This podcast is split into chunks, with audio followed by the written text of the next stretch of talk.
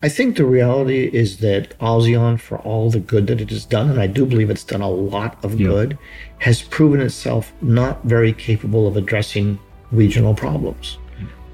If Southeast Asians see us as a reliable partner and a good partner economically, uh, with a on a po- based on a positive agenda, yeah. then we can have a good relationship with Southeast Asia. Recognizing that Southeast Asians are also going to choose to have a good relationship with China, as they should.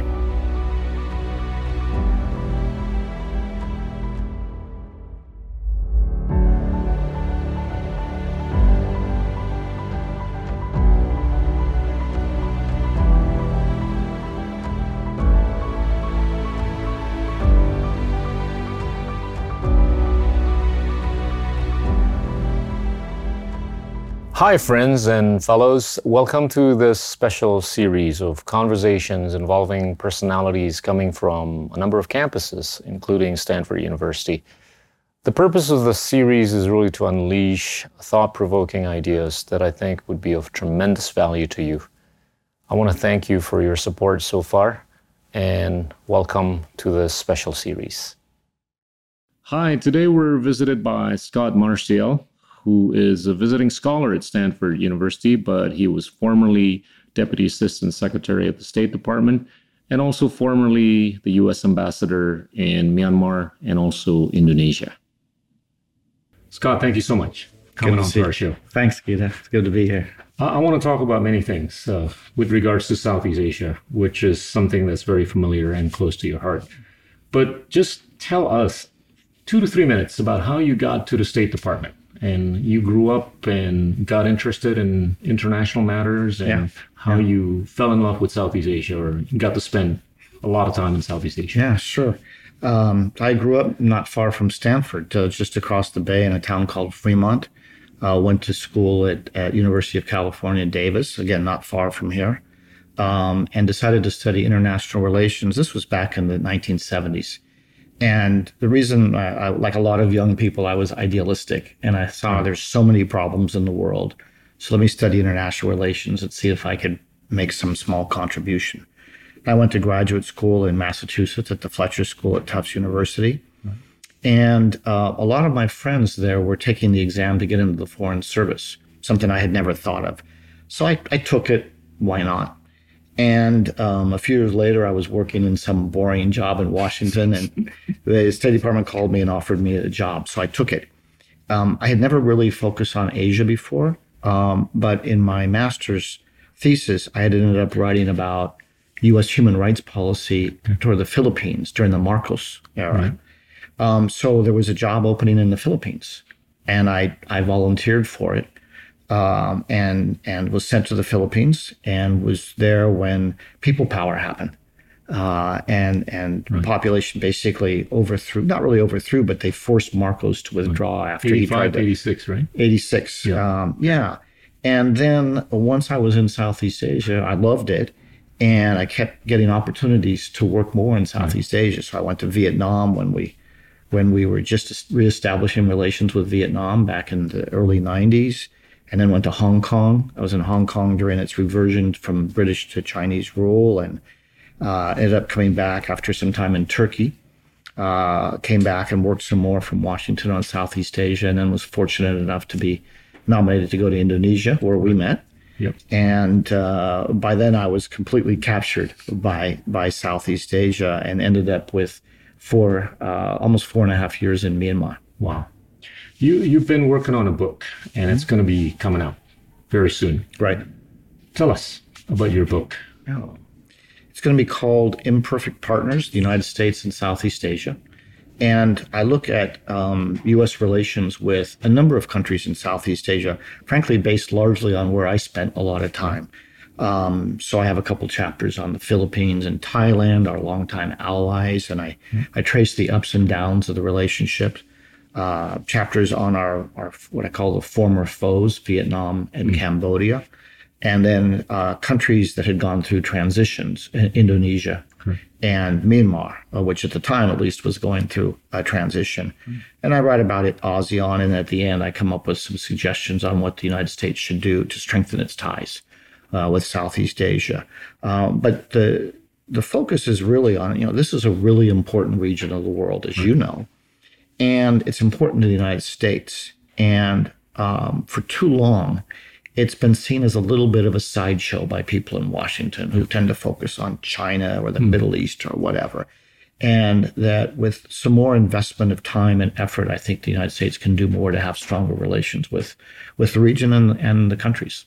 Walk walk us through some of the countries that you've you've been exposed to and you've been writing about in the book. Yeah, I, I mean, I, I think later on I'm going to try to get you to make comparisons between one and another, you know, in the context of mm-hmm. how difficulties have arisen and how they should be resolved or how they have been resolved uh, between one country and another, all that. Sure. We can yeah. start with any country, then okay. we'll move on. Well, I'll, I'll start maybe in chronological order and also the order of the book with the okay. Philippines, where I started okay. my career. Um, you know, it was an American colony. Um, and uh, we didn't have a lot of colonies, thankfully, uh, but it was one. So there's always, that's always influenced the relationship. And after World War Two, when the Philippines got, got independence, we had bases there. So it was an important ally during the Cold War, right. during the Vietnam War. Um, when I got there in the mid-eighties, things weren't going well. There was, uh, you know, a communist insurgency. There was insurgency in the South where the ethnic minority Muslim right. population um, felt that they didn't have uh, the rights that they, they wanted and the autonomy they wanted. The economy was doing badly, a lot of corruption, et cetera. So, um, and we had supported Marcos for many years, right. but by that time we, we saw that mm, this guy's... Hmm. probably there needs to be a change, but Filipino people have to make it, and they did through people yeah. power. Anyway, the, the, what's interesting since that time, it's been really up and down in the Philippines, both in terms of how it's performed economically and, and politically, uh, but also the relationship. It's really depending a lot on the leadership uh, at the presidential level uh, in the Philippines. So you had particular ups during the um, Nonoy Aquino uh, administration, which which... Uh, corresponded to the Obama administration. Um, and then do, during the Duterte years, the relationship struggled because Correct. Duterte had a particular um, animus toward the United States for personal reasons. Um, but the, the important point is the people of the two countries have, there's a really close relationship. Um, there's a lot of friendship. There's a deep reservoir of, of friendship. Mm. And so now we're at the stage of, we're still allies, yeah. but we're not going to have bases there anymore. So how can we work together in a more modern way? Um, Thailand, I cover, you know, where we had a. a, a so, hmm? You you went there during the Marcos era, yeah, the older one. Now we've got a younger version yeah. of Marcos. Mm-hmm. What's what's your view of the Philippines by way of the younger Marcos yeah. and going forward? Well, a couple of things. I mean, one of the the Philippines does have some history of. Yeah. Um, electing people whose father or mother was a prominent figure or even a president. Um, certainly, you know, Gloria uh, Macapagal Arroyo's uh, father had been president. Uh, Nonoy Aquino's mother, Cory Aquino, had been president. So it's not unusual in that yeah. sense. Um, I think, uh, speaking, you know, very frankly, I think Bongbong Marcos's presidential campaign relied heavily on creating a much more attractive picture of what the Philippines was like during his father's reign than that was the reality. But nonetheless, he was elected. Um, he's the legitimate president. And uh, I think it's good that President Biden called him early, congratulated right. him, met him. Um, and uh, I think it's important not to make judgments about new leaders, really. particularly if it's the son or daughter of somebody, right. based on what their parent might have done, yep. and to judge him in this case by what he does. And you know, he's nominated some really good people, as you know, uh, to the cabinet. Uh, I think the bilateral relationship's off to a good start. So let's see. Okay. Then the next country, um, Thailand. Yeah. Um, fascinating. I never served in Thailand, but I spent a lot of time there.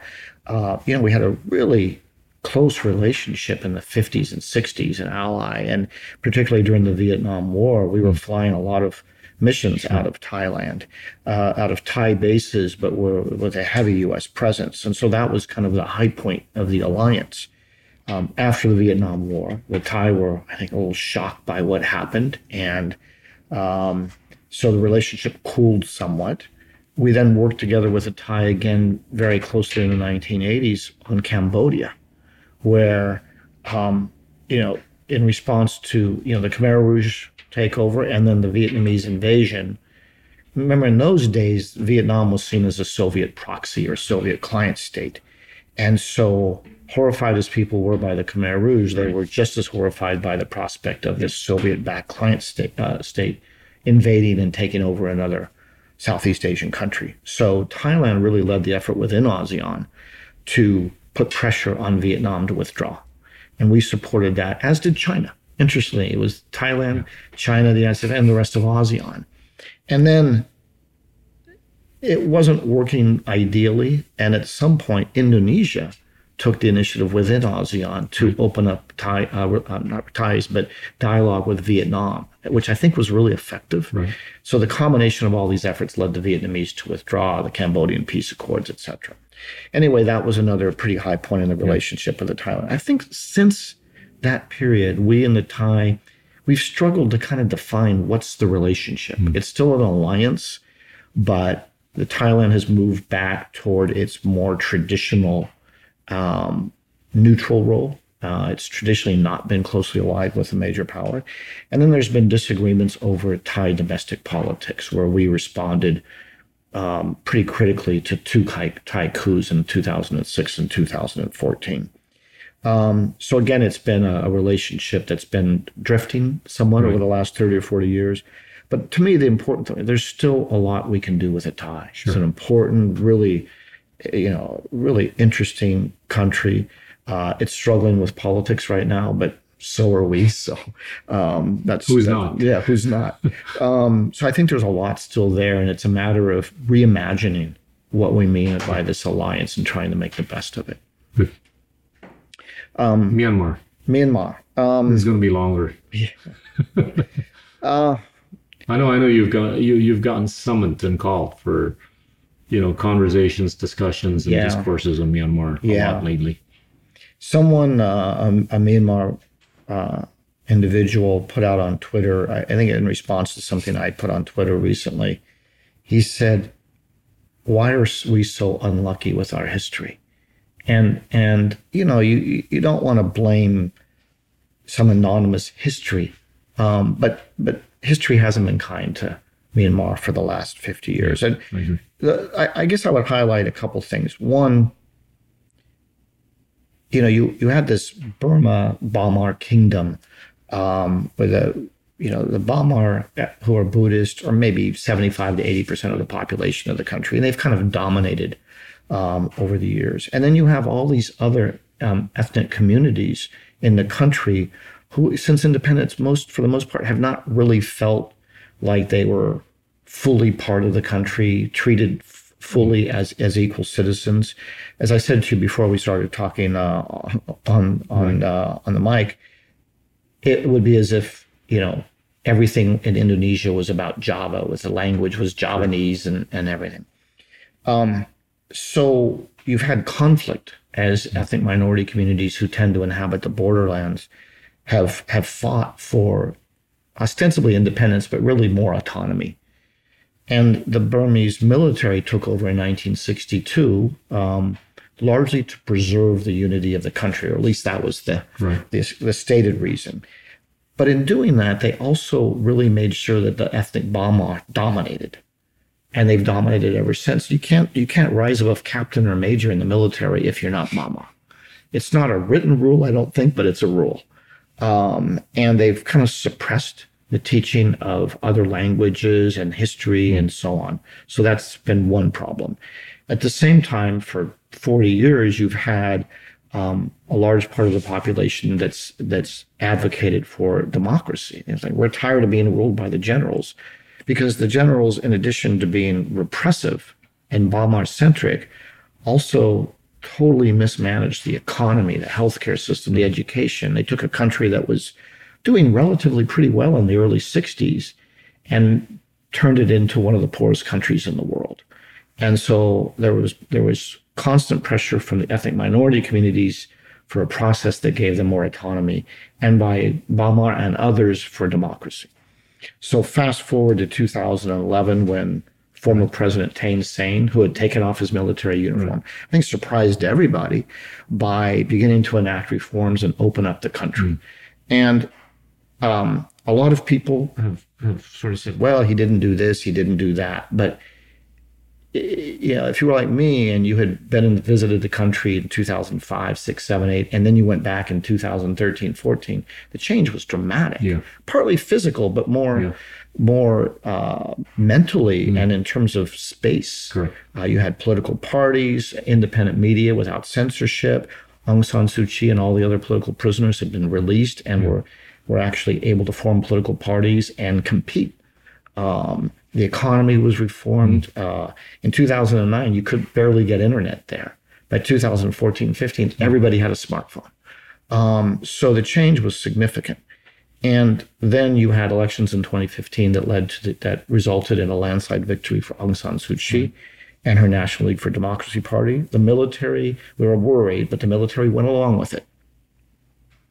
Um, and that's I showed up in Myanmar a week before Aung San Suu Kyi's government was inaugurated. And there was euphoria in the air. People were so hmm. finally, I mean, there had already been progress, but now finally we've hmm. chosen our leaders. Um, and so it was a period of euphoria. Um, it ended up disappointing. Um, first, the military still had a lot of power under the two thousand eight Constitution. They had, they were unaccountable to the civilian government in, in every way. They still had twenty-five percent of the seats in parliament. A little bit like what the Indonesian military had for a while, um, but with even more power and veto power, really, um, over any constitutional amendments. And there was tension from the beginning between Aung San Suu Kyi and the military leader. Um, nonetheless, there were some more reforms. People, people could travel. People had access to information. The economy was growing. Uh, agriculture sector was was doing much better. Uh, a peace process was stumbling along. At least yeah. there was hope for that. Um, then you had in two thousand seventeen the um, the Rohingya crisis, which had been building for years. It didn't come out of the blue, um, but the Rohingya is a population of you know a little bit over a million people, mm. um, a Muslim community that whose forefathers had come from Bangladesh. Had faced long discrimination in Myanmar. They were they were in Rakhine State on the far west near the Bangladesh border. Nearly all of the Rohingya mm. lived, and they were living in an almost apartheid-like setting mm. where they just didn't have the rights of others. And there was a lot of propaganda, particularly from the military, but from others, saying they don't belong here. They're illegal aliens. They're a threat to us. So there was a lot of antipathy toward the Rohingya. And then in twenty sixteen, but particularly in twenty seventeen, a small group of Rohingya launched attacks against uh, police force, uh, police stations. And the military responded. I mean, the whole world condemned those attacks. It was it was not a good move. But then the military reacted with a really disproportionate force, went in, started burning Rohingya villages, killed. We still don't know how many thousands of people. Lots of credible reports of, of gang rapes and just mm. horrible stuff that within months, seven to eight hundred thousand Rohingya had fled into Bangladesh. You know, just a mass mm. exodus. It was horrible. But what was almost as bad as that was the way the country reacted, which was denial. Mm. So the whole world is, is largely saying this is an outrage. And Myanmar military, but also civilian authorities and much of the population were saying, no, th- th- these allegations against the military, that's not true. It's it's a conspiracy theory to hurt Myanmar. Mm. And uh, to a certain extent, uh, with a lot of ugly prejudice toward the Rohingya also showing itself. And so those of us who were there as diplomats were kind of in the middle trying to convince the government to take some steps the civilian, to the civilian yeah. government, as well as the military, Correct. military to end the violence, and the civilian government to take steps to to try to give the Rohingya uh, the rights that they deserved, and to treat, mostly just to treat them with the dignity that any human being deserves. Um, uh, Aung San Suu Kyi had invited in former Secretary General of the U N, Kofi Annan, right. with, with a commission. They'd come up with a list of recommendations mm-hmm. that was, you know, quite good. But it never really got implemented, um, what, and so what it became stopped her from I mean, it's, I think a lot of people were surprised. Yeah, yeah. It's it's really hard to know for sure, so I can only speculate. Um, one, it was deeply embedded in the minds of a lot of Myanmar people, including people who were, you know, human rights defenders, pretty progressive in general, right, that the Rohingya were a threat. This is a country, remember, that's bordered mm. by India and China, so the fear of being overwhelmed by, you know, a massive influx of population is, is pretty deeply ingrained, even if it might seem unlikely to us. For a lot of Myanmar people, it's real. So some people believe that the Rohingya were, you know, the first wave of a flood from Bangladesh that might overwhelm the country. That's part of it. A lot of just plain prejudice, kind of like what we've suffered from in our country toward African Americans and others. Um, I think politically there was no constituency in the country to stand up for the Rohingya. Mm. So for any politician, it would have taken courage to stand up and do the right thing. Um, there was concerns about going against the military, the still powerful military. And I think over time there was also this, as I mentioned, kind of a, a, a widespread belief of conspiracy theories that right. the Organization of Islamic Countries was leading this massive effort with the U S, the U K, and others to blame Myanmar for something that wasn't its fault or that wasn't true. So did I think that, all of did those... Did that predate social media? No. Social media was a big part of it. Okay. Um, social media was definitely a big part. Facebook was right. was uh, widely used then.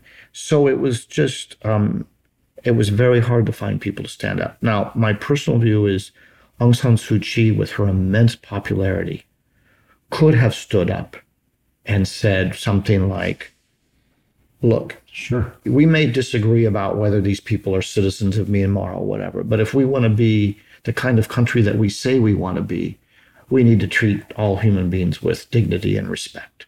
I, I think she could have done that. At the rate, she was the beacon yeah. of, you know, yeah. certain basic democratic rights. Right. But she obviously didn't see it that way. I don't, I didn't detect from her any hatefulness toward the Rohingya, okay. but she didn't stand up um, for them.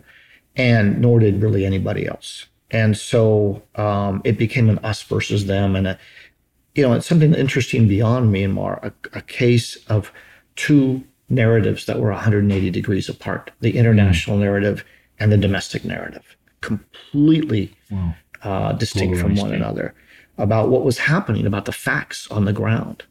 Um, and so that obviously tarnished her reputation, lessened support for her and her government and for the country as a whole. Um, and within Myanmar led to a lot of resentment toward much of the international community. Hmm. Um, and uh, now, since, you know, I'll fast... And it didn't help her also in terms of getting more support from the military. Not really, right. no. I think it, it's, it, it's it, didn't, weird, yeah. it didn't hurt her support. Okay. Uh, domestically, she was still, you know, uh, deeply admired. Right. And, and and if you fast forward to the November twenty twenty national elections, by this time I had left right. Myanmar, but uh, the military thought that her party wouldn't do as well. Not because of the Rohingya, but because they thought ethnic minority communities mm. who were disappointed that there hadn't been more progress toward peace might vote against her, but they didn't. Uh, her, she and her party won an even larger landslide in twenty twenty. The military, I think, fearing that this another five years of their government could chip away at the military's power and prerogatives, um, basically threatened, demanded, you know, uh, called, you know, called it fake voting, fake elections, election fraud. I mean, they were mm. they were repeating what Donald Trump was saying in our country, um, which is, is sad. Um, but um, the N L D Aung San Suu Kyi didn't give on that, so the military overthrew it, overthrew the elected government in February twenty twenty, uh, February twenty twenty-one, excuse me. And I think they thought they could do what Thailand had done in twenty fourteen. There'd be a few protests, right. they'd promise to have elections, mm. and everything would be fine. But instead, the whole country, mm. or nearly the whole country, rose up in one massive series of protests that went on for weeks. And at some point, the military just started killing people. They just started shooting people in the streets. Hmm. Um, after a while, people said, okay, we better do something. So they started taking up arms. So you've had a proliferation of armed groups, mostly at local levels, locally organized, taking up arms against the military. You've had a big civil disobedience campaign where where healthcare workers, teachers, and others who work for the government have basically gone on strike. Um, and you had the formation of a national unity government, which is really led by people associated with the elected government. Um, and you have now this this horrible situ- uh, humanitarian situation. The military is basically at war with its own people, with the same kind of brutality, the same level of brutality that you see the Russians uh, engaging in in Ukraine. Just horrific stuff. Mm. Uh, torture. I don't know how many people have died in under uh, under detention. Children and others being tortured and killed. It's just barbaric. Um, and uh, the military is being pressured like never before. It's being stretched really thin. They still hold on to the basic levers of power, but quite weakened. And um, the uprising has a lot of momentum, but they lack funding. Um, you know, they, they lack recognition internationally. Right. Uh, there's a lot of frustration among the population. Why isn't the world helping us more? Right. You're helping Ukraine. Why aren't you helping us? They, they seem to be disregarding the...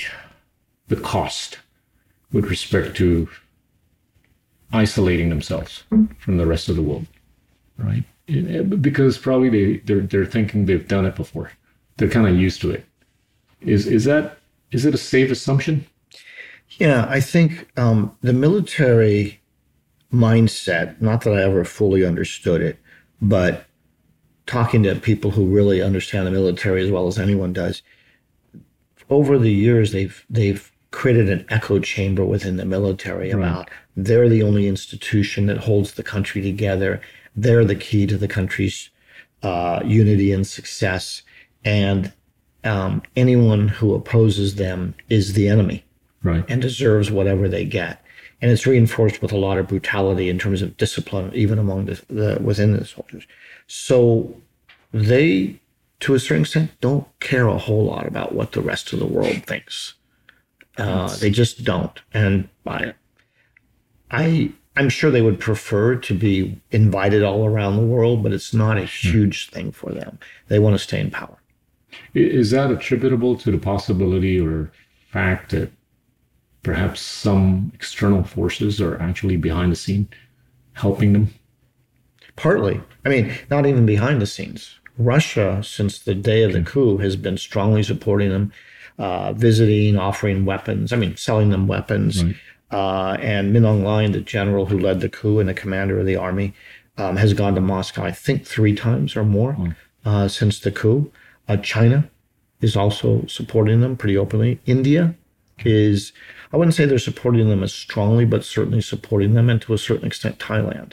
So mm. they are getting... Um, oh. support in ways they're getting more more practical, tangible support than the resistance. Wow, you know, I was I was feeling quite optimistic a few years ago when when I thought that they were probably going to take, you know, examples from what Indonesia went through in the late nineties, right? Yeah, and and we were very, you know, adamant on undertaking this military reform before mm. any type of political reform would take place. And and we were under the impression that our friends in Myanmar would sort of like look into that and hopefully copycat it. Yeah. But it's very different the way things have unraveled. Yeah, it is very different. And um, I think a lot of us were hoping that the reforms would continue. When when I first got there, the military had basically tolerated a lot of reforms. They hadn't led them. Former military guys had, but uh, the military wasn't. So, um, but I guess thinking with a Western mindset, we were thinking, okay, it's in the military's interest to be able to have more engagement with the world. And the more that they go along with reforms and change their behavior on the battlefield in terms of these conflicts, the more opportunities there would be. But they, in my discussions with them, they seem to think that the world should be willing to work with them without really any change. Mm. Um, so it's, I, I can't say there's no reformers in the military. I don't know. Um, uh, but you, you know, there's no obvious, you know, Susilo Bambang Yudhoyono yeah. or Agus Wijoyo mm-hmm. or, or someone like that who's really an obvious yeah. reformer. I think the reformers now have their heads down to the extent they exist at all. They, right. they're staying very low profile. Or Agus Wiradikusuma. Those yeah. were the three reformists. Yeah. Uh, but is there hope for some sort of a reform? I think there's within hope. The military. Um, it's hard to say. It's a really opaque institution. Um, I think reform from within the military, yeah. it's possible, but I, I don't think we could expect it. Okay. Uh, so I don't rule it out, but I, I don't predict it either. Um, I think, to me, the best hope is that the the re- various elements of the resistance are able to put so much pressure on the military that they that some senior officers say, we need to find a way out. Not surrender necessarily, but, okay, let's sit down and talk and be willing to make some concessions, and then that could potentially set the stage yeah. for some reforms. But to a certain extent, I think they're going to have to be forced, certainly going to have to remove the leadership. Yeah. Um, of of the military. One one more point I want to make about Myanmar, because I think it's really important, um, is that it's easy to say that the people are fighting for democracy, and they are to an extent, but they're also fighting to get back the opportunity that they had briefly, right. and the hope that they saw that life can be better yeah. for us. And they had a ten-year window of liberty and opportunity, right. and it was taken away. And so stability was taken away. Yeah. And I think hope for the younger generation, particularly, which imagine you have no hope and then suddenly you get access to information. You can travel, mm. you can study abroad, you can open a business. The economy's growing. And like, okay, there's still big problems, yeah. but we at least see a way forward. We have reason to be hopeful. And military just took that away. And um, the economy is in very serious Uh, right. situation as well. And so I think it's fighting for all these things. Right. Uh, basically, we have nothing to lose because the military's taken away all of our hope. And so this isn't some kind of, if you can call it, ordinary coup. It's not a civil war between two mm. rival political factions. Basically, it's a it's an incredibly brutal, corrupt military seizing power. And the whole country saying, we don't accept this, and why won't the rest of the world help us? You, you've said a couple of things in the past. Uh, one would have been, it's not just about democracy and human rights, but it's also about stability, which you alluded to.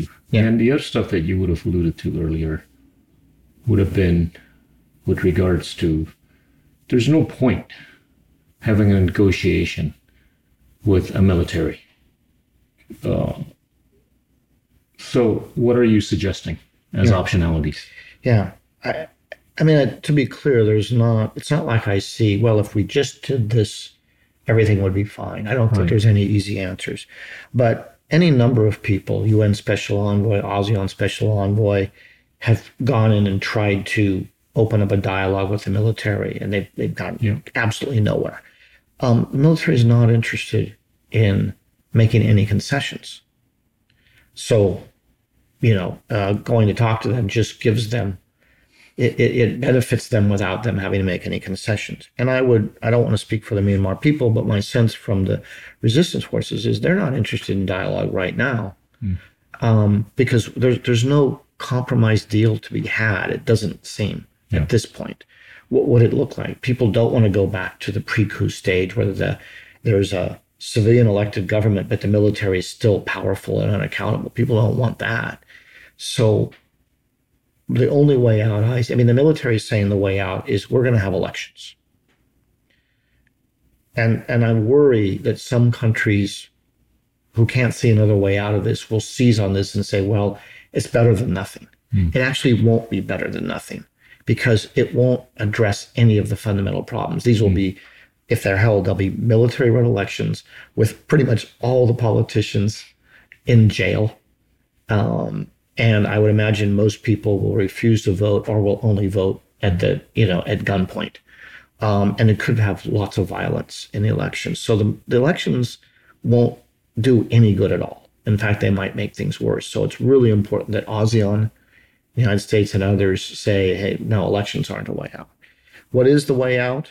I th- I think the only hope I see is, again, for the military to be feel so much pressure from internal and international forces that some of the generals and colonels say, okay, if our country's, if we don't want our country to be destroyed and our institution to be mm. destroyed, we need to find a way out. And at that point, I think there's room potentially mm. for some kind of dialogue discussion. What, what if ASEAN were to take a different view? Would that still be an option to pursue? By the a, a different view in what sense? A different view from what you're suggesting, that, that the military ought to be pressured. Yeah. Well, I mean, the... the um, I mean, not, well, not, not, not, I'm, not that I'm representing what ASEAN really No, thinks, I understand. But, uh, but I, I, the ASEAN five-point consensus, which they're keeping alive, is mm-hmm. dead. It should be buried. Um, and that's no offense to ASEAN. It was an effort they tried in good faith, but the generals obviously aren't interested in it. Um, I think, again, I don't have any monopoly on wisdom here. If there's other ideas, great, let's let's hear yeah. them. But hoping that the general that that somehow the generals can be convinced to be reasonable and moderate is, frankly, is, forgive the term, it's a fool's errand. It's not going to happen. So any other approach needs to be done on the basis that these generals are not the type to say, okay, let's, we'll, we'll be nice and we'll cut a deal. We'll stop killing our people. It's not going to happen. What about time? You think he'll heal? I mean, I'm, I'm, I'm, I just don't think ASEAN will be able to take the kind of view that you're suggesting here. Yeah, there's a good chance you're right. You're a good chance you're right. Uh, I, I not, not that I, I don't appreciate what you're saying. I think you, you have a great understanding of what's happening in Myanmar, and, and you're suggesting that the option of putting pressure on the military mm-hmm. needs to be considered. But ASEAN is just not that type of an organization. Well, I mean, I might suggest, far be it from me to tell ASEAN what to do, but um, there's different ways you can do it. Right. ASEAN's not going to impose sanctions. Right. But as uh, Malaysian Foreign Minister Saifuddin and others, I, I believe someone in the Indonesian Foreign mm. Ministry was quoted the other day, there's other things that can be done. ASEAN or key ASEAN members can begin to engage more with a national unity government, um, which is certainly much more representative yeah. of the of the population than anyway. That's a form that's of pressure. Somewhat more realistic. Yeah, and, and, and that's a form of both pressure on the military, but also a morale boost for the public. Yeah. Um, and so I think that sort of thing. And just talking to them and say, how how what's the way out? Um, and and I think the important thing to understand too here is that finding some way to get the military mostly out of politics is essential, and that's obviously what the Myanmar people are focused on. But even if that happens, there's still a huge amount to do, right? Because you still, the the, the population, the body politic, whatever you want to call it, still has to figure out what kind of system do they want to have going forward that can end the conflict with the ethnic groups. People talk about federalism, but okay, what kind of federalism? What's it going to look like on the ground? Probably you would need some kind of transition period, right, of a couple of years, who knows? So there's a lot that ASEAN can do talking about those things as well in a in a positive way.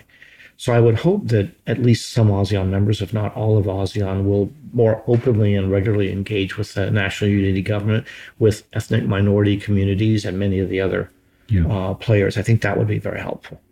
I'm I'm going to ask you what somebody else had already asked you. What do you think will happen next year at the ASEAN meeting? In twenty twenty-three? Yeah. Uh, well, I mean, we don't know what other events and crises are going to happen, but um, I, I would think to a certain extent, and, you know, I've spent, you know, I was ambassador for ASEAN Affairs. I love working with ASEAN, but you know, ASEAN's not a bold institution, um, and it's not—it's designed not to be bold. Right. So I think ASEAN twenty twenty-three will look somewhat like ASEAN twenty twenty-two and ASEAN twenty twenty-one and ASEAN twenty twenty. Um, and I don't say that to be a harsh critic, but I think that's right. just realistic. Obviously, with Indonesia as the chair, there'll be some different dynamic. Um, I would expect there'll be a lot of discussion about energy and energy security because yeah. the whole world's facing this. Maybe food security, to the extent that we see a growing food security crisis globally. Um, issues such as um, how to deal with the tension around Taiwan, um, inevitably, you know, South China Sea and the U S China relations um, will come in. And how do you continue the economic recovery from COVID while COVID is still with right. us? Uh, so a lot of the same issues that I think that the whole world will will tackle. Um, and the Myanmar crisis will still be there, sadly. Um, so I think there's a lot of challenges um, for ASEAN as an institution. And I guess one other is, how is ASEAN going to deal with the changing regional architecture? Hmm. And what I mean by that is the U S and most yeah. other countries are still paying homage to ASEAN centrality, and I think believe in ASEAN centrality. But you've got the Quad.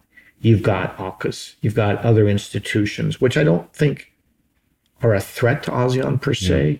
but trying to figure out how do you, how does ASEAN work in a world where these other institutions have also developed? There are some in Southeast Asia who resent the idea that they were not involved, conversationally at least, mm-hmm. you know, at the formation of either AUKUS or Quad.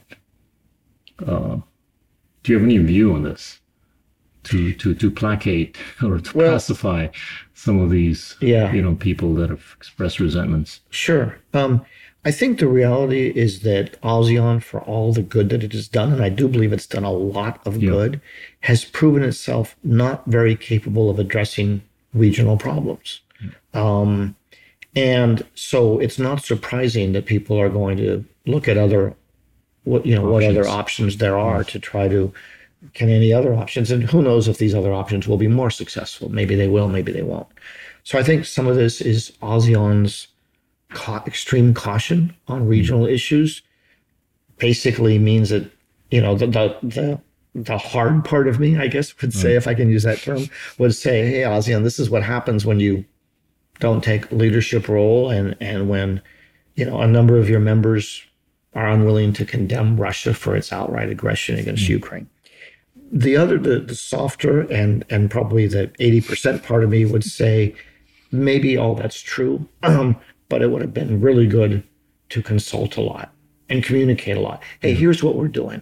Because again, I don't think the Quad was created against ASEAN or to supersede ASEAN mm-hmm. in any way. Um, so I think I, I've always said, you know, consulting with the ASEAN members. Hey, here's what we're thinking. Here's what we want to do. Welcome your ideas. Are always open. Absolutely. Uh, and I think going, I think there's been more of that lately, and I think it should continue, including, hey, are there ways that we can complement or at least make sure that we're exchanging information? We're not asking you to sign up to the Quad yeah. or applaud it necessarily, but, you know, let's, let's consult. Let's see where there's some, you know, on things like vaccines or clean energy. Can we yeah. work together? And it doesn't have to be against China. Ideally, yeah. it's not against China. I, I want to get to those um, topics, but I, I think there's quite a number of Southeast Asians who probably don't think of the regional issues as real issues. And that's probably why they're not taking ownership with whatever outsiders yeah. seem to be wanting to take ownership with. Yeah. And, and this is probably historically rooted. Mm-hmm. Right, in, in in in the facts, not just the imagination, that, you know, we've had a pretty peaceful mm-hmm. region, pretty stable region, yeah, pretty little rivalries with anybody outside, mm-hmm. you know, barring the colon, colonization, yeah. right, and and that's probably the thinking of of. Quite a number of Southeast Asians. And I, I think or the, the other would be to just not want to deal with it. Right? Yeah, I, I I agree. And to be fair, um, you know, since the establishment of ASEAN, I mean, right, ASEAN was established for a number of reasons, but one of them was to manage the distrust, mistrust right. among the member states yeah. so that the big powers didn't come in and, and interfere and, and mess with things. Yeah. And I think ASEAN's been pretty successful at that. Um, you know, you can't say, well, there have been no wars because of ASEAN, but since ASEAN's existence, there haven't been wars between yeah. states. I mean, you had Vietnam, Cambodia, but they weren't ASEAN members at the time. So I think ASEAN has done a yeah. lot of good in that in that respect. Um, but I think when you talk about ASEAN centrality, to me, that means partly give ASEAN the first crack at dealing with issues that arise in, in the region, like Myanmar. Yeah. Um, and I think the world has done that. Yeah. In fact, the United States, Myanmar people have been criticized in the U S, stop hiding behind ASEAN. Right. Um, so, and, and another one, the South China Sea, yeah. which is tricky because that's China. Yeah. And it only affects roughly half the members of ASEAN. Right. So if you're not one of the claimant states, like, this isn't my battle. Um, and so I think that's that's a real challenge. But I think, again, I I, I think ASEAN has played an important yeah. role, but it's struggled, again, with an issue like Myanmar. Yeah. And again, I'm not saying there's an easy answer. I mean, but you've you've you've been, I'm I'm I'm with you. I mean, you've been making the point that I think it's it's tragic that, you know, the world has been a little too preoccupied with what's happening in Ukraine, as sad as it is yeah. out there. But but I think there ought to be more bandwidth for, you know, issues that are happening in Myanmar. Yeah. Yeah, I mean, things like, um, I usually don't bash the U N. Right. Because people say, why isn't the U N doing anything? Well, it's the Security Council that can do a lot. And mm. unless, if, if any of the veto... Uh, the states with veto power say no, it can't do anything. But I, I, I am surprised that the U N Secretary General has not been out there more. He was just in Vietnam, um, no. out there more leading the charge. If not for a diplomatic solution, like, what about going to Thailand and pushing for mm. a humanitarian corridor? Because there's huge humanitarian needs. Right. Um, there's more that the world can do um, to try to help all the people who've been displaced, to help on the education front. Mm. So that Myanmar students who, who have been pushed off into the border regions can still get an education. So even if you don't want to get involved in the hard, you know, part of it, uh, supplying weapons and all those sorts right. of things, which, you know, is is is uh, uh, understandable, there's a lot more that could be done on the humanitarian side and, and making much more of an effort to help the people of Myanmar. Let's let's talk about your latest paper, where you suggested, you know, a higher degree of engagement by the U S with respect to Southeast Asia. Yeah. Talk talk about that. Yeah. My view is, um, first I'll talk about it in, in sort of geostrategic yeah. terms, because there's this tendency among many of us to say, well, U S and China fighting over Southeast Asia. Um, and I think that's, there's a lot more nuance to it than that. Um, I think the U S and China would both like to have a lot of influence in Southeast Asia. Um, I think that's that's uh, normal and, and understandable. But what, or I disagree with some, is the notion that we should be trying to convince Southeast Asia that's, that that China is bad and that therefore they should side more with us. And I know, you know, consecutive administrations have said, we're not asking you to choose. And I think that's true. But I think, um, you know, in researching my book and based on my own experience, I think there's a lot more that the United States can do and that Southeast Asians can do to build closer partnerships with each other, not against China, right. but with a positive agenda, talking about health, climate change, economic development, okay. Um, you know, any ra- a range of any of other issues. We're doing all those things, but I think we could do more. And it means more consistent U S engagement so that mm. Southeast Asian leaders aren't wondering, well, Americans' presidential elections are coming up. I wonder if the next president's going to pay any attention. Is he going to mm. show up? Mm. That's a problem for us. That's a U S problem. Um, on the economic side, which my latest paper focused on, we're losing um, influence economically you know, pulling out of T P P was a huge strategic mistake. Yeah. Um, and and we'll see if I P E F, the Indo-Pacific Economic Framework, we'll see if that leads to something, but it's important that it does, or if not, that there's another vehicle or vehicles found for the U S to do more on the economic side. And again, it's not to try to match China dollar for yuan or or whatever. It's just to be there. And and I guess my premise is, if Southeast Asians see us as a reliable partner and a good partner economically, uh, with a on a based on a positive agenda, mm. then we can have a good relationship with Southeast Asia. Recognizing Southeast Asians are also going to choose to have a good relationship with China, as they should. I would, if I were running a Southeast Asian sure. government, I would want to have a good relationship with China too, and with Japan and Australia and India and all of them. So it's not about, you know, choosing in any right. sense. Um, so I think there's a lot more that can be done. I think the current administration's making some real efforts on that front. Yeah. And uh, to be fair, I think there's also more effort needed on the part of Southeast Asia. Um, honestly, the two countries that consistently really push the relationship and they really work Washington are Singapore and Vietnam. Yeah. Others, it's more up and down. Yeah. Uh, to be perfectly blunt. So uh, in my book, I talk about this. I, I try to be objective. I criti- critique the United States, but I also note right. um, where there could be more of an effort yeah. uh, on the part of Southeast Asia. Not necessarily to always agree with this, yeah. but to say, hey, look, look, let's look for opportunities. We have an idea. Um, so in in a way, I, all of this is a long way of saying, I think there's prospects for much improved relations between the United States and ASEAN and, and its members, not with the Myanmar junta per se right now, but but longer term. Um, but it shouldn't be based on China. It should be based on a positive agenda. And my view is, if the U S has good relations with all of the members of Southeast Asia, um, that gives all of them more freedom of maneuver. Yeah. If we're not there, they have to accommodate China more. If we're there and engaged, they can choose when they want to mm. do deals with China. We're not trying to stop that, yeah. but at least they have that freedom of choice. And I think that's where we should be focused. I'm I'm with you in a camp where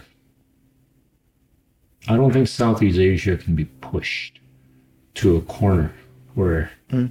they have to choose either a Huawei or an iPhone. Mm-hmm. I think the onus is more upon China and or the United States to do whatever they have to do with Southeast Asia. Yeah. And I, I think it's high time. I, and I, I agree with you in that I think Vietnam and Singapore have done tremendously, you know, in terms of doing whatever they needed to do to get the attention of both the United States and China. Mm-hmm. And and it's it's manifested in the way money flows. You know, money has flown. Yeah. From the United States and China into each one of these two countries, Vietnam and Singapore. They've been working diligently, consistently, very hard on just this matter. Yeah. Not to mention the other matters. And and this is something that I think other Southeast Asian countries ought to try to emulate. And and you know, I've been I've been talking about how Singapore has been able to get F D I massively, yeah, more than any other country on a per capita per year basis, on a total basis, you name it. Yeah. Yeah, and I think that's for a couple of reasons. One, they've been consistently open. Yeah. Um, it's an easy place to do business with clear rules and enforceable yeah. rules. That's hard to develop, but that that's certainly. I call that trustworthy. Yeah, yeah. Uh, people can go do business there without worrying too much. Yeah. I mean, you have the all the normal business commercial risks Correct. That you have anywhere, but you don't have a lot of additional risks. So I agree with you. On um, one point on on the Huawei iPhone thing, um, I think it's appropriate for the U S to go to Southeast Asia quietly, not not trumping right. this, and say, look, we've got real concerns about Huawei, and under the Chinese Constitution, their requirements, if asked by the Ministry of State Security in China, to basically share information, that sort of thing. Happy to share what we know about this, but it's still your call. Yeah. Right? You decide what, what works for you. So it's that kind of thing where you do get into a little bit of U S versus China, yeah. but I think it, it there's a lot of nuance that can be right. in the way it can be handled, and it's always got to be handled um, in a way that doesn't try to pressure. Sure.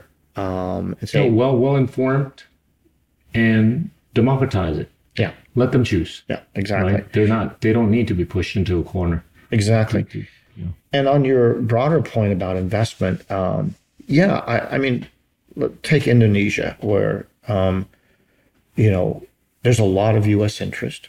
Um, I mean, it's it's a huge market, right? It's an enormous market, yeah. and it's it's had good growth, uh, and uh, so a lot of potential, lots of potential opportunities in clean energy, consumer goods, yeah. supply chain dynamics.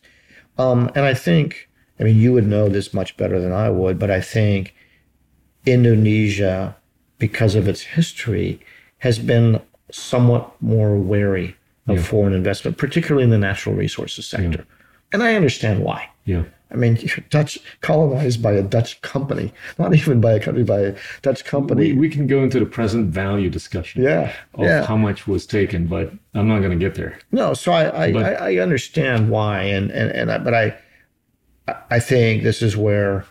And this is true in Myanmar, too, where there's a, a certain amount of wariness about foreign investment because their experience with foreign investment mm-hmm. has been often been quite negative. And this is where, you, you know, you get into the conversation about quality foreign investment. And that, to me, that means in investment that first and foremost benefits local communities right. through employment, transfer of technology, protecting the environment, protecting communities, Um, hiring local people, promoting yeah. them up the chain, all these sorts of things, so that it may be an American or a Japanese or a Chinese company, but people locally feel like, hey, this is ours. Right. Um, and so I think, I, I hope going forward, there's more discussion about how do you have that kind of quality investment. I, I, I have, I'm with you, but, but I have a, also another theory about how money behaves. Okay. It's it's not a function of ideology, geography, natural resources, education, infrastructure. I mean, those are factors, but those are not the biggest factors. The biggest one, I think, is really the enforceability of rules and regulations. Sure. I mean, you know, we've we've seen these, you know, ease of doing business publications year over year. Mm-hmm. But if you if you take a look at it closely, it's not correlated with how you rank up in terms of your ability to attract F D I. Mm-hmm. There would have been guys that would have been at the lower parts of the rankings, but were able to get more F D I. And and and and I do believe that the enforceability of rules and regulations is the single most dominant factor. And that's the reason why Singapore has been able to get F D I of nineteen thousand dollars on a per capita per year basis. That's incredible. The Philippines, Indonesia, Thailand, Vietnam, Malaysia are in the one hundred to four hundred dollars range each. Staggering difference. Yeah. one hundred to four hundred, nineteen thousand. I mean, this is like LeBron James. We're like Division Three, right? And and you put money in Singapore, you know, you can take it out anytime. Yeah. When you go to a court, you know, if you have a favorable legal position, whether or not you're the poorest or the richest, you will win. Yeah. You don't have that sort of a view in many other countries. And I think that's why democratically money flows to where gravity is. And gravity is, I think, predominantly defined by the enforceability of rules and regulations. Yeah. yeah. No, I, I think that's a really not, fair not point. That I don't buy your nationalistic nationalism argument or whatever. I think that plays into it. Mm-hmm. But but to the extent that, you know, you can't enforce rules. Yeah, I you're right. And some of what we're talking about, I agree with you. Some of what we're talking about might be sort of the difference between demand and supply sure. for an investment. So I think the supply for Indonesia is probably pretty good. the demand is where the problem may be sometimes. But you're right that the supply would increase the, the more that there's enforceability of rules. Right. Um, and I, I remember um, in Turkey years ago, uh, a senior official telling me that, you know what our problem is? We've gone from dictatorship to democracy, which is a good thing. But it's not an efficient democracy where the rules are enforced. So you could have an, not every authoritarian system, authoritarian systems also can have right. non-enforceability of rules. But if you if you don't have a strong judicial system and a strong regulatory system that investors can trust, then you need somebody or some mechanism within the government that fixes things the right, right. you know, in some kind of predictable and reasonable way. Um, I'm not advocating for that, but right, if you don't have that, then you've got to have some other mechanism to make Correct. investors, domestic or foreign, feel Correct. feel comfortable. I, I want to push on clean energy. Energy. Mm-hmm. I think there are many countries around the world. There are some countries in Southeast Asia that need help in clean energy. Yeah, and and you know, one of which is Indonesia, a country of scale. And if you take a look at the electrification on a per capita per year basis, it's still one-tenth of that in Singapore. one thousand kilowatt hour, Singapore at ten thousand. Mm-hmm. And if you want to be a modern nation, you need to uh, ramp up on power generation capabilities right. by orders of magnitude. Mm-hmm. And, and things that are scalable in energy are stuff like nuclear. And or geothermal. Solar, I think, will happen, but there's interferences in the sky. We call them clouds in Indonesia, but they'll clear up as soon as we start embracing this, you know, new path to renewability. What What's your take on this? Yeah, I agree. I'm glad you raised it, Gita, because that's actually what I'm trying to focus on now, uh, exactly yeah. this issue of how can the United States and others better support or more actively support Southeast Asia's clean energy transition? I mean, while we, of course, need to continue our own.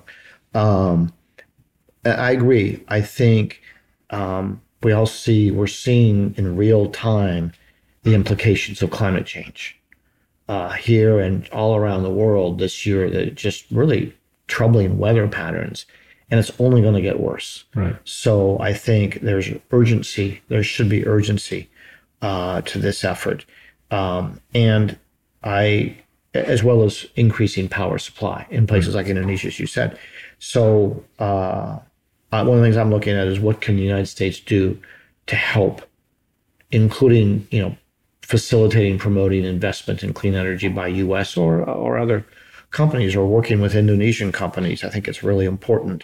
Uh, there's various commitments, both by Indonesia to achieve clean energy goals and by the United States to help it. But we haven't yet figured out exactly how to do that. So I think there's a lot of work to be done. In terms of the type of energy, you would know better than I would what, what fits in Indonesia. It is, I think, the number two, uh, in terms of potential. I think it's number two in the world for geothermal. Oh, number one. Is it number one? We, we own forty percent of the world's resources. Yeah. And we've not tapped into any more than one percent of what yeah. we have. So it's yeah. it's underrated. Yeah. It's the silver lining of all those volcanoes that you have. But um, yeah, I agree. So geothermal, um, uh, solar, uh, nuclear. I, I don't know much about nuclear yeah. energy, but given the way you've described it uh, and the advances in technology, I think a lot of countries have been wary about nuclear energy right. uh, for, for some decades now, understandably. I think it's worth taking another look at and sort sure. of saying, hey, does this make any more sense now than maybe it did twenty or thirty years yeah. ago? And have a serious discussion, not prejudiced by, you know, Three Mile Island or right. Chernobyl or, or even Fukushima. Um, but obviously with those in mind. Um, so, yeah, I think there's a lot of opportunity. I, I know there's a there was a U S government team out in Indonesia not too a few months ago, meeting with Indonesian officials on clean energy cooperation. Yeah. So there's things in the works, but I'd like to see more of a private sector, yeah, part, more private sector participation, because in the I think end, you'll have to be. Yeah, in the end, it comes down to actual projects, right? Yeah. And how can the U S and Indonesian governments, maybe working together, take a project that's not quite commercially viable, or is it, as folks would say, bankable? What can you do? Can you get a little bit more government money or right. U S government money in there to make to yeah. turn it into a bankable or commercially viable project? Or you recalibrate the tariff. Yeah. I mean, there's there's a few things. I, I do believe the private sector can drive a conversation a little bit better. Yeah. Uh, in any government or in any country. Uh, okay, I, I, I wanna I wanna talk about democracy. It seems to be going through some sort of an episode globally, yeah. right? How do we fix this? I wish I knew. You know, um, I've, been, I've been preaching about the paradox of the democratization of information versus that of ideas. We've got so much democratization of information, but we don't have as much, nearly as much democratization yeah. of ideas. Yeah, you're right. And and we face um, a real significant threat to our democracy uh, here for the first time in my lifetime uh, right now. And it's based on not an argument over liberal versus conservative right. policies, which we want those kinds of debates, right? right? Um, but rather um, lots of disinformation mm-hmm. that has convinced a lot of people, for example, that the last election was won fraudulently. It's nonsense. And the courts have all thrown out any argument right. to the contrary, but that there's still a lot of people who believe it because they're being fed this information, right. um, whether it's by, because our Our media landscape, our traditional media landscape has changed. So instead of getting their news from a couple of news networks that were all, that all hewed pretty close to the middle of the ground, now people go to get their news from outlets, from networks that are going to tell them what they want to hear and that are making money based on that. Um, and with Fox News being the most egregious example, at least in terms of mm-hmm. popularity. Um, and then on social media, the, you know, it's great because you or I can write something and put it out on social media and hope somebody reads it.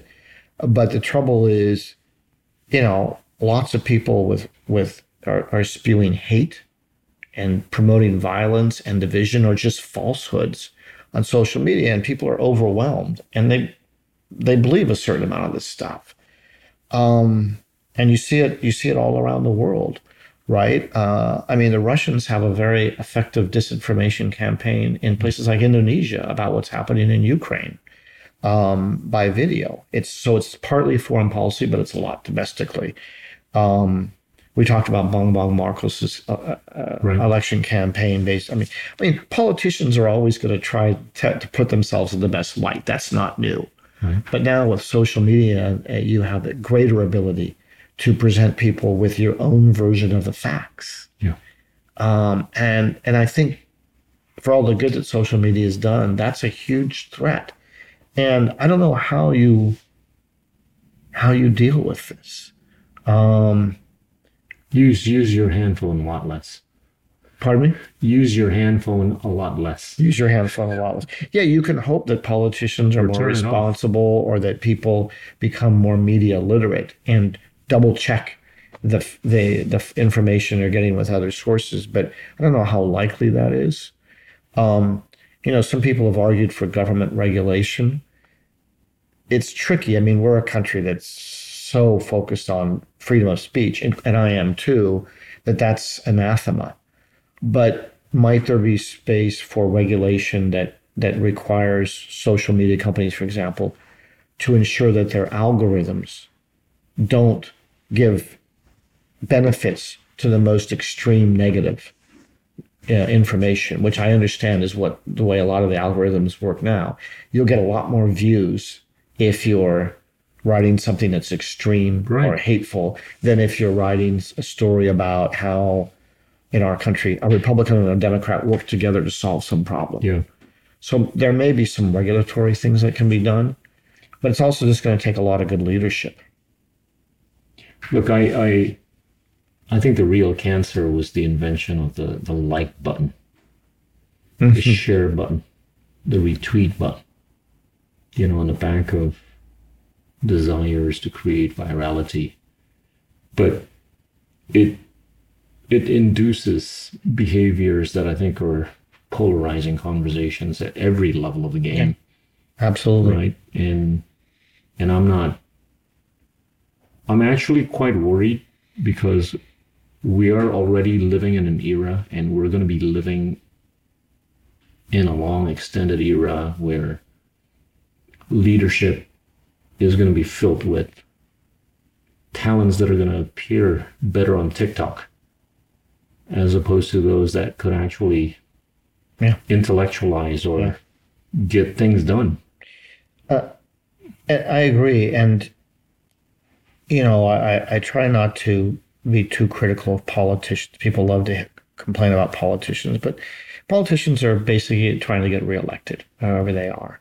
Uh, in one form or the other. Even in China, you're trying to advance in the party, even if even if it's not a uh, uh, you know popular election. Um, and in a lot of places, including the United States, getting lots of Twitter followers and going viral regularly is um, is you know one of the tickets uh, to to that, or is seen as one of the tickets to that.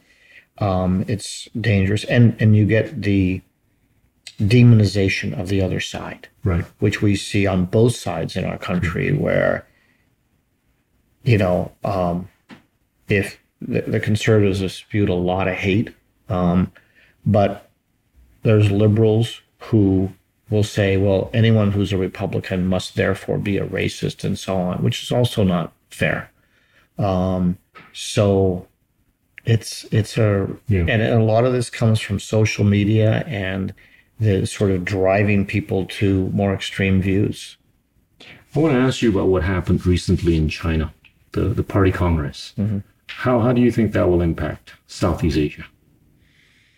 It's hard to say. I'm I'm not a China expert, but um, I mean, one clear thing that came out of the Party Congress, whatever you think about what really happened to Hu Jintao, is that, you know, um, Xi Jinping, who was already the preeminent leader, has, has you know, seems to have fully right. ensconced himself in that role. Um, and so I assume that means, to a certain extent, a continuation. And his speech, by all accounts, you know, augurs for a continuation of yeah. policies, which domestically is, I think, a more emphasis on security uh, and some really worrisome things like um, creating, I hate to say it, an Orwellian nation where facial recognition software is being used to kind of track people everywhere they go. Um, the possible export of that worries me a lot, because some regimes might like that. Yeah. Um, in terms of more traditional foreign policy, I would assume that China will continue to try to, um, you know, flex its muscles to a certain extent. I don't necessarily mean militarily, but, um, you know, say, hey, we're China, we're, you know, we're a, a great power now, and we should be treated accordingly. In Southeast Asia, to me, that means a little bit, this is our sphere of influence. Um, and um, uh, that depends how it's, how it's manifested in practice. Mm. It's perfectly appropriate for China to practice active diplomacy and court and engage countries and try to win their favor. That's to be expected, and I think totally normal. Um, when it gets into using uh, coercion, uh, you know, mm. we're going to cut off imports of your products if you don't support us in this. I mean, look at how countries reacted, including Indonesia, yep. reacted on the Uyghur issue at the U N. Right? I think there's a, con- I don't want to speak for Indonesia, but I have to assume there was a concern that voting against China on that would bring repercussions, economic or otherwise. Right. Um, and and so that's a little bit troubling. Um, so, I, but I think mostly you will see a continuation of what we see in China, being relatively assertive, um, continuing to you know promote itself through diplomacy. Which again, I can't right. criticize China for doing that. That's what that's what they should do. Um, I think trying to limit U S influence, certainly. Um, I have enough faith in the countries of Southeast Asia that they don't want to be dominated by anybody, that they're going to want to try to maintain friendships with everybody. And so then it's up to us to make sure that we do our part to make that possible. So that part doesn't overly concern me. He he seems to be more and more fixated with Taiwan, mm-hmm. right? And and it just seems like it is a bigger geopolitical flashpoint risk as opposed to the South China Sea risk. Yeah. Is is that a safe presumption? Yeah, again, with the caveat that I'm not a China-Taiwan yeah. expert, but listening to those who are, um, the the I wouldn't say consensus, but I think the majority opinion among the experts is that, you know, no Chinese leader can afford to see Taiwan become independent. Right. And so any movement toward independence would dramatically raise the risks. Yeah. Um, I think the risks and the costs of an outright invasion are very high. And so I, I would, according to the experts, you know, many of them are hopeful right. that, that China's not look, going, looking to go down that path. Um, and so for Taiwan, it's it's a real balancing act, because Taiwan has emerged over the years as, you know, a hugely important economy, and also one that has developed its own culture. Right. I won't say independent culture, but just its own identity to a certain extent. And the, any prospects, if they had existed at all, for the old one, you know, one country, two systems approach, I think, were eliminated when China took such a heavy hand on Hong Kong. So right. I think it'll be a challenge for, you know, Taiwan and Taiwan's leaders to be careful and, and balance there, and for friends of Taiwan to to help them balance, um, and for China to avoid letting domestic politics to drive action that would be really problematic. So I think it's, again, from listening to the experts, because I'm not one, um, it's certainly worrisome, and more attention being paid to it. And I think it's time for a lot of communication, a lot of dialogue, and a lot of think twice before you act. Yeah. Um, move. I want to I want to ask you a final question, and this will take us back to Southeast Asia. To, to the extent that the South China Sea is less of a risk than the Taiwan situation, mm-hmm. uh, I want to put this in the context of how you think Southeast Asia will vote going forward in the next ten, twenty to thirty years. And let me try to frame this with, you know, what we've gone through historically in the last mm-hmm. thirty years. If if we take a look at Southeast Asia's G D P per capita on average, it's gone up by about three times in the last thirty mm-hmm. years, starting at a higher base than where China started. But during the same period, China's G D P per capita has gone up by ten times, mm-hmm. right? They started from a lower base. They ended up at a much higher place.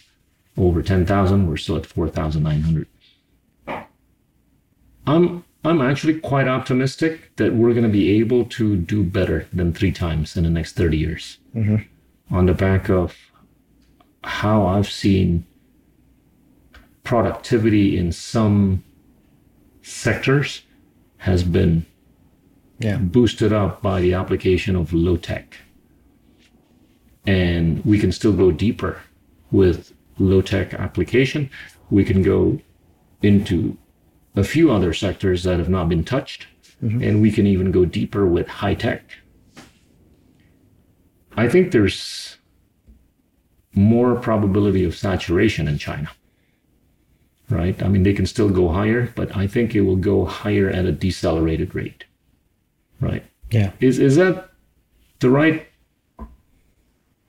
I don't know, prognosis? Yeah, it's hard to say if it's right. It's certainly a very plausible one. um, and um, I mean, I, I I think, I mean, I think China deserves a lot of credit for what it's achieved. Oh yeah, you bet. When I was yeah. young, I mean, when I was I was one of those kids whose parents said, make sure you eat all your dinner. There's starving kids in China. Yeah. Because China was so poor at yeah. that time. And it's remarkable what China has yeah. accomplished. Um, and and you got to give it to them. Yeah, China deserves a lot of credit for that. seven hundred million and, people lifted it, out of poverty. Yeah, that's a good thing. We yeah. should all be happy about that. Um, and, uh, you know, people have been predicting that China's going to have a crisis or a, for for years, right? So, but I, I think logic and, and history would suggest that there's a good chance it slows down. If it doesn't, that's really going to be remarkable. Um, but you are seeing some shifting of investment out of China toward Southeast Asia and other places. As for Southeast Asia's prospects, I, I, I am bullish on the region. I mean, demographically, it's still yeah. uh, positive. It's it's it's getting older, but uh, but but still positive. Um, you've got some growth momentum. I mean, COVID interrupted it, but hopefully it gets back on track. Um, and you've got some really promising sort of startup mentality developing in Indonesia and Vietnam, actually in, in, in really almost all the region. Um, and so I think that's really promising. For me, that one of the challenges is going to be, um, I mean, if you, you know, don't assume uh, more pandemics and all the like, what's the economic model? Um, you know, for a lot of years it was, well, look at what Korea did, look at what China did, or go with, start with textiles and build up your industrial base. Um, the Lowy Institute recently uh, had a little yeah. debate where uh, uh, um, uh, Chatib Basri and others each had a little paper that they presented about what what's different now, right? And how not to sort of fight the last battle right. by going with what worked twenty or thirty years ago. So it's really interesting. I think there's a lot of opportunity for creative thinking, sort of learning from others, but then adjusting for the current situation, meaning more um, what's happening on the supply chain side, the technology that you talked about. Mm-hmm. How do you foster that startup mentality? I think improving education, particularly university oh, education, is, is going to be key because yeah. more and more jobs are going to require that. And then how do you deal with the downside of technology, which is job displacement mm. with, you know, artificial intelligence yeah, and yeah. these sorts of things? How are we all going to deal with um, with these things? But overall, I'm bullish. I think mm. the region's got a lot going for it. Um, and um, I think it's a good place to invest. Yeah. Thank you so much, Scott. It's fun Great to time. talk to you. That was Scott Marciel, visiting scholar at Stanford University. Thanks. Inilah Endgame.